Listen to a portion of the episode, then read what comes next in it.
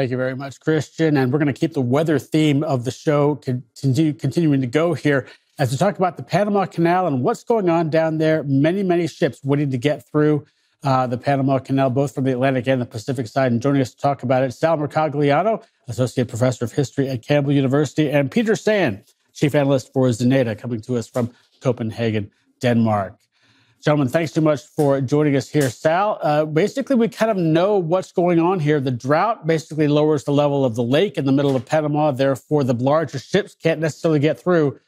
But this has caused a major backlog on both sides, not necessarily uh, that dissimilar from what maybe we saw in San Pedro Bay uh, a couple of years ago. What's your take on the situation as it is right now? Sure. What we're seeing is the impact of El Nino, and what we're seeing is a reduced number of ships going through. The Panama Canal has reduced their normal transit from 40 down to about 32 to 34 vessels coming through. They have restricted the draft in the Neo Panamax lane. This is the new lane that was built in 2016. This is the one that a lot of large container vessels will go through, uh, heading to the East Coast and the Gulf Coast. And in particularly, what we're seeing the impact is is in the bulk and fuel trade coming out of the Gulf of Mexico, heading through the Panama Canal and heading westward.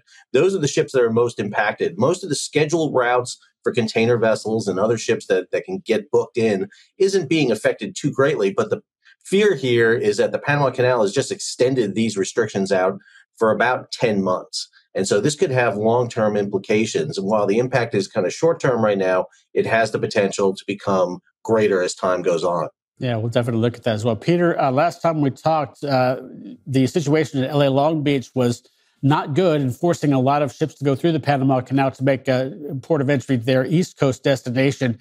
Uh, you said it would be absolutely cataclysmic uh, if uh, the Panama Canal didn't have that at that, that particular point, but now it's dealing with the same thing.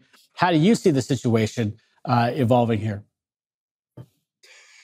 Yeah, isn't it funny uh, the fact that tables turned from uh, from time to time? I mean, we really needed the, the Panama Canal, and we really needed uh, the U.S. West Coast and Gulf Coast to ports at that point in time, and and what they did to prepare for what they didn't knew was coming uh, beforehand, uh, getting in uh, ultra large cranes to handle those ships that all of a sudden called at a very regular basis. So right now, fortunately, it is fairly quiet at the US West Coast, also at the Canadian West Coast, following these labor disruptions that we saw, at least on the US side, for more than a year, a little bit shorter in terms of duration in Canada.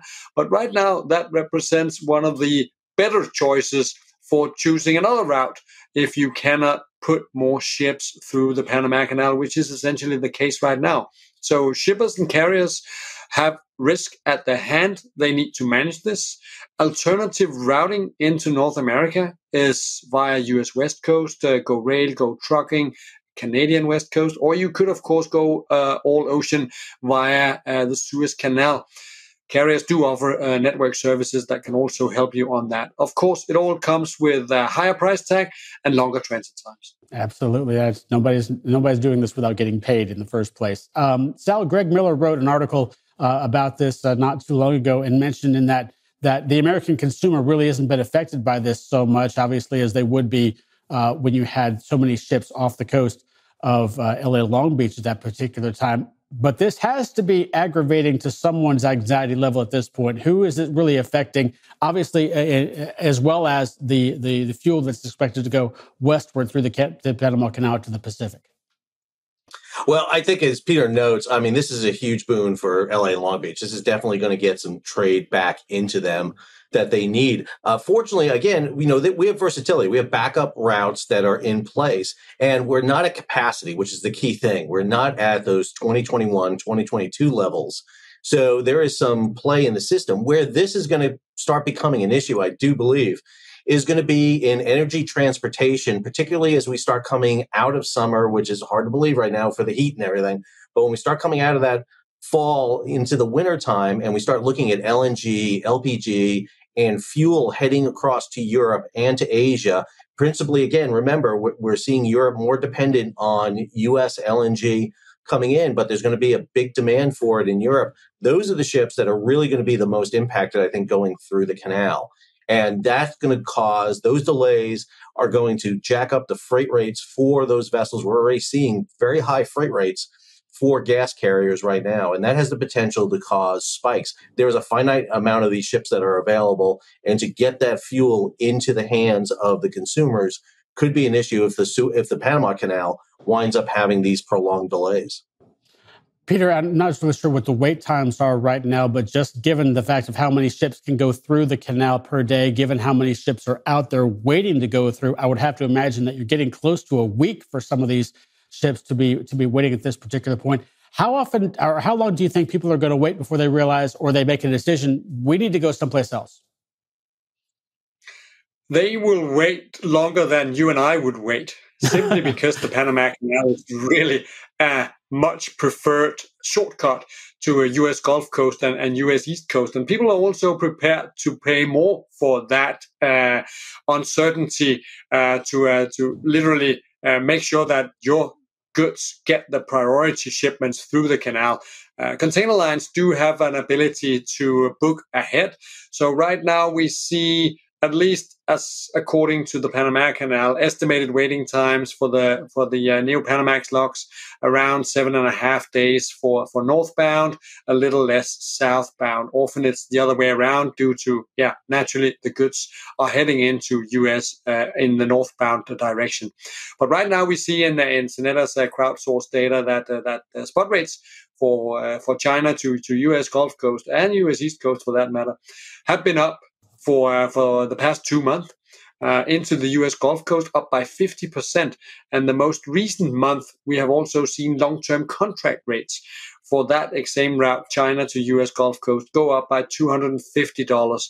So this is definitely a wake up call for the American shippers to make sure that, that they get their cargo through by signing those extra contracts and not relying on the more nervous and more, say, chance full uh, spot market because uh, slots are short. And uh, as we know, uh, the ships need to uh, to lighten themselves some 10 15% of, of cargoes that, that would otherwise be capable of being on board if uh, we had 50 feet of, of draft restriction. Right now, we have 44.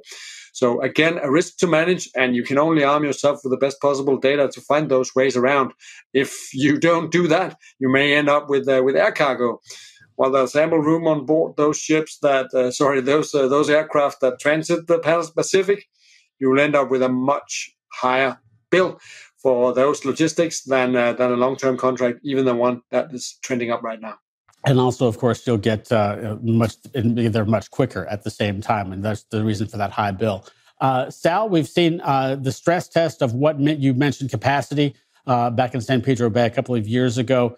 Uh, given that possible scenario again, and given what we're seeing now here at the Panama Canal, uh, are we satisfied that there are enough options out there to get through that kind of a situation, or are we thinking long term? Maybe Obviously, more demand may, be, may mean uh, more means to get uh, uh, goods and services through the Panama Canal, or at least to different coasts.